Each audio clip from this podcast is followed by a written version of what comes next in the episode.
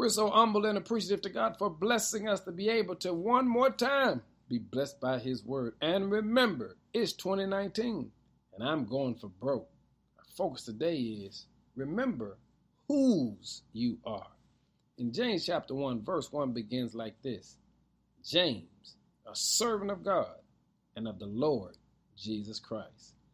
And that makes me shout because I recognize that James is also the brother of Jesus.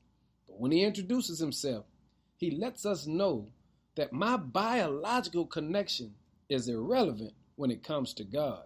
Because the only thing that matters when it comes to God is I know my true identity in God. And James says, Here's who I am I'm just a servant and family. I need you to get this because God does not care about what title you hold. You can be the president, you can be the pastor, you can be whoever you want to be title wise. But God says he don't care about any of that.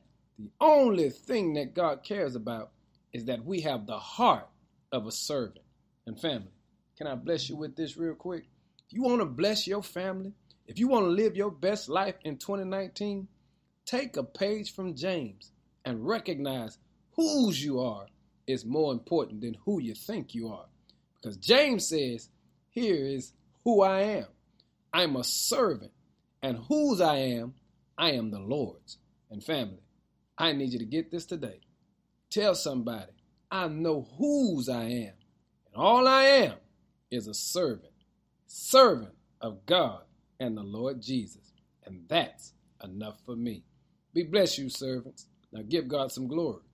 In Jesus' name. Amen